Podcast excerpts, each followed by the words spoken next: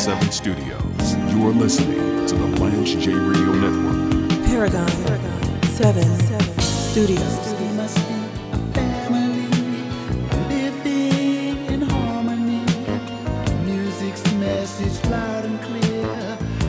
of mine, oh so near for you.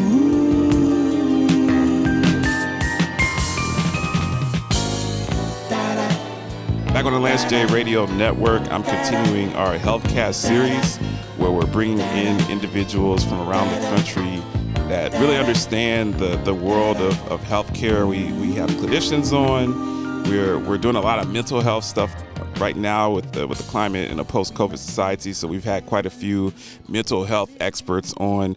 But I have I have Anthony Peak on today, and Anthony is just like me. Him and I are cut from the exact same cloth, and it's always good to to talk to someone. He's a he is the the vice president of I believe risk adjustment operations, and he works for Centene, which is a which is a huge company, a multi-state payer that has all sorts of programs and, and platforms. Um, Anthony and I know a lot of the same people in the industry and have kind of been kind of been friends via LinkedIn and, and via the blogosphere for, for the last five, six years. It's really, really great to have you on the show to come in and talk about your career and, and your leadership style and some of the things that you've done in the industry.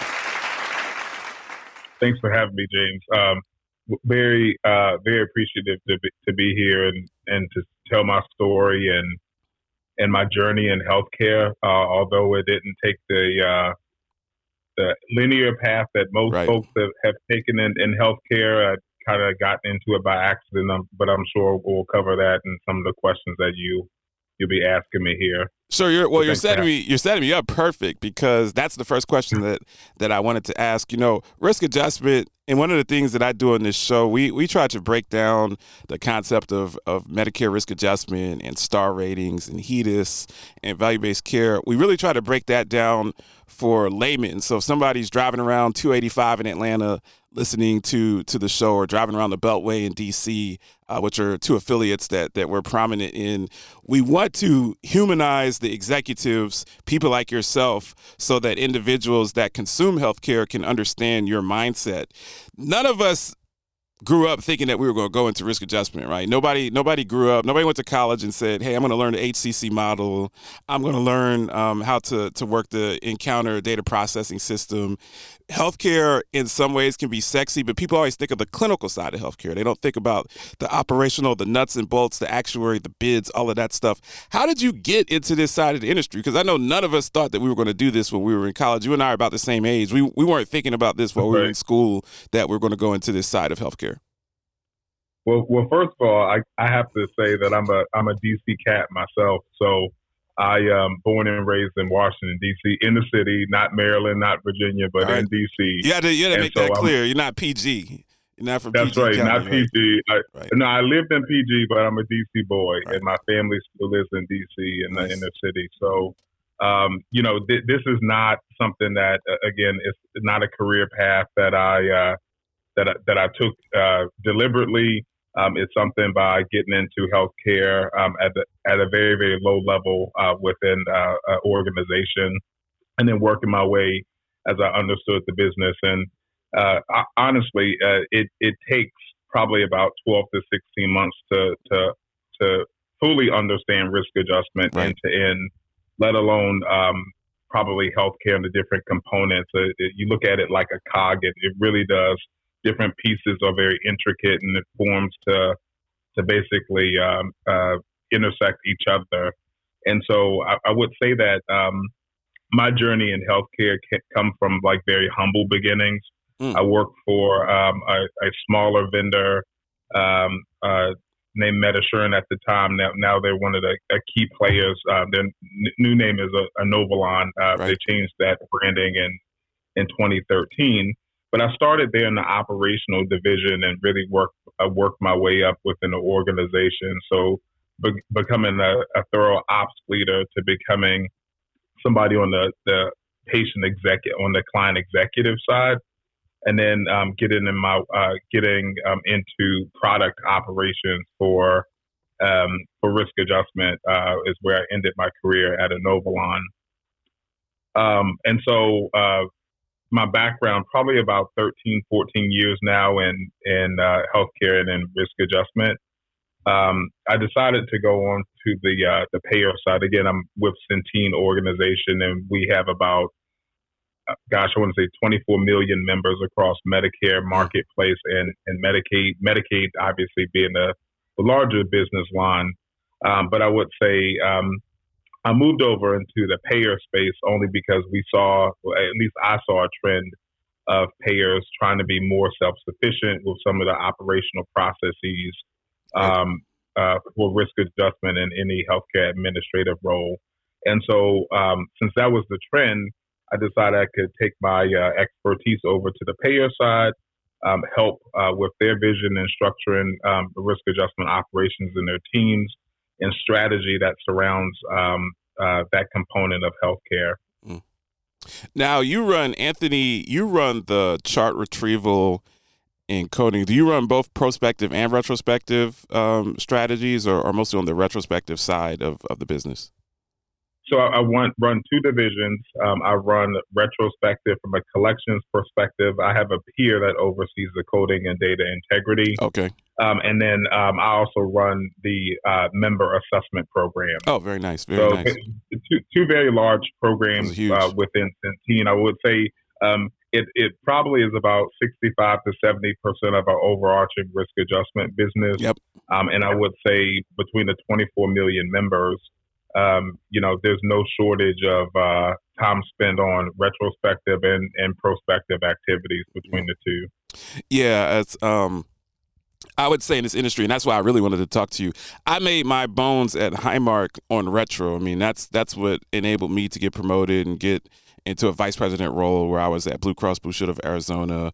We were pulling in upwards of a million retro charts for for a two state plan is is pretty large. That's a lot of retro, and it I was is, able yeah. I was able to come in immediately and by moving the retrospective collection rate from 71% to 87% that was a huge um, opportunity for highmark. And that's that's kind of something that i prided myself on is getting you know, getting as close to 90% as possible for, for retrospective on MA, and then on HEDIS getting 99 and a half or higher percent. Those are always the two benchmarks that I use with my staff. And, and, you know, I when I was younger and dumber, Anthony, I ran my staff into the ground. You know, I had turnover, um, wasn't always as empathetic a leader because, you know, there's so much pressure to get those charts in. What are some of the things, I don't want you to share your secret sauce um, with, with Centene, obviously, um, because there are competitors out there.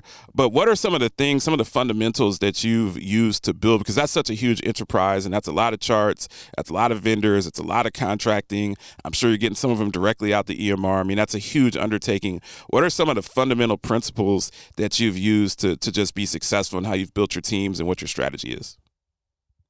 Well, well, first of all, um, uh, kudos to you and the career that you've um, kind of like built. I've been watching your career, and it, it has been very successful. I appreciate um. In terms of uh, what what we have done um, and what I've put in place is we do look at percentages, but we also look at performance of um, each of one of our vendors. Right. And so I would I would say that um, you know collecting four million charts um, as an enterprise for Medicare and another, you know, three million charts for Marketplace um, has put us, um, you know, in in uh, a different realm now. Uh, you know, I've collected about seven, eight million charts uh, in between, wow. not just uh, not just Marketplace and Medicare, but also uh, also the RADV's. And so, um, one of the things that we've looked to build um, strong performance of, of teams is uh, making sure that we have the right the right vendor partners or collaborators in place um, that's going to help us be successful. Because I think that we can't, um, and I think the strategy that all payers take is that you can't do it alone, uh, not with that many, um, not not much inventory. And I think the other th- piece of it too is having a a, a, a good team that um, that sur- that you're surrounded by that understands the the um, uh, understands risk adjustment and operations, and also performance management too. I think uh, another key component of, of any operational leader is that those um, those vendor partners that you have in place have to have sol- solid contracts with certain SLSs, uh, service level standards and agreements in place. So they all understand that um, performance uh, should be optimal with, with any of the, the programs, whether it be prospective or retrospective. Those are really some of the key components that, that we've um, that we've put in place. Um, like you, um, I, I, was a very hard manager earlier on in my career. Um, but but now I've learned that um, practicing skills of dip- diplomacy. Yep. Um, and then also practicing more soft skills. Yep. And, and um, practicing servant leadership is one of the things I work through with with my with my direct um, team members as well. And so I would say um, servant leadership is probably the most important aspect. Definitely. Of, of running a large organization. Um, I've got about 50 um, folks that report to me now. And I don't think that you can get to where you are without the help of, of, of all of your, your teammates and practicing servant leadership, empathy, making sure that um, folks you, you're looking at equity adjustments for, for DE and I. Um, you're looking at making sure make, people have the right tools in place to ensure success, not just for um, for themselves, but for your department, your organization without those key factors, um, you know, any leader, any operational leader won't be um, successful. Yeah, A- absolutely. Um, now, it, yeah, we take that same exact approach on, or at least I do in my leadership styles, but we also have very open forums with our teams too. So I have um, specific newsletters that I that, that I write for my team, and we engage. We've got leadership workshops we try to do um, outside, um, you know, events as well as much as we can with the uh, the budget because we are in the finance department, um, and so we try to do a lot of team engagement as well. Uh, we we also try to um, close the loop uh, with our staff too, so they can understand why they're doing something, just right. so they're more engaged within the process. Um, so I tell all my staff from the lowest level to the highest level treat whatever process that you have in place as you're the CEO of mm. that process. That's kind of like the best advice that I've given to them. Mm. The ownership and accountability, um, leaders can see through that, and those are the folks that'll get um, promoted and yeah. will be um, selected for um, different opportunities within the company.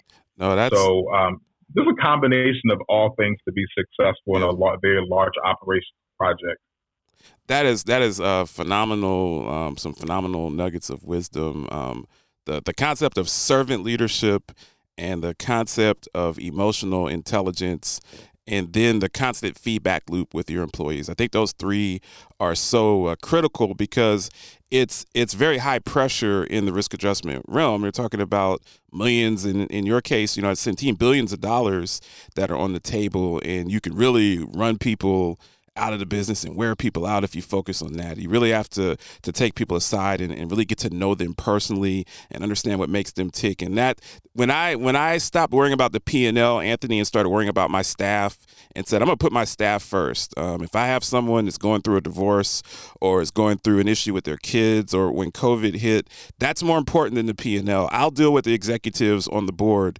That's my responsibility. That's right. But my responsibility to everyone that reports to me is, are you okay physically? Physically and mentally. We'll get there'll be plenty of, of, of diabetes codes and COPD codes to get through the encounter data system next year. We'll figure it out.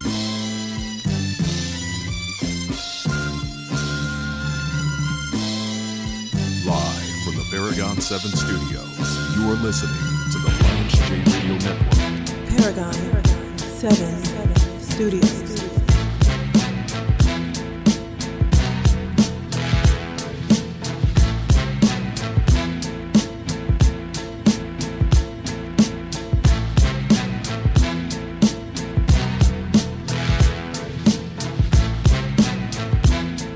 Yo, this is your boy Lance J, aka the Paragon of Sports Talk Excellence, aka the Heisenberg of Broadcast Radio, aka the Wolf of Wall Street. Listen to me weekdays now at 11 a.m. on WOL 95.9 FM in the DMV.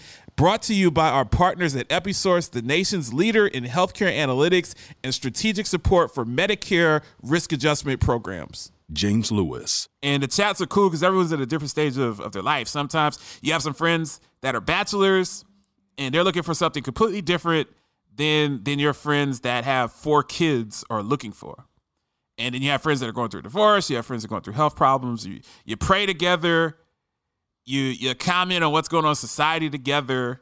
If you have loved ones that, that are struggling with their health or struggling financially, those those chats or forums to to really to discuss and and uplift one another. And then you know, people you got people they're still talking about who they had sex with in college back in 1998. There's always that guy in the chat. It's like, yo, you remember when I tapped that? Rampage, the first lieutenant of the Universal Flipmo Squad. It's just like, yo, Slim, she's got three kids and, and married a multimillionaire. She's not thinking about you. You are listening to the Lance J Radio Network.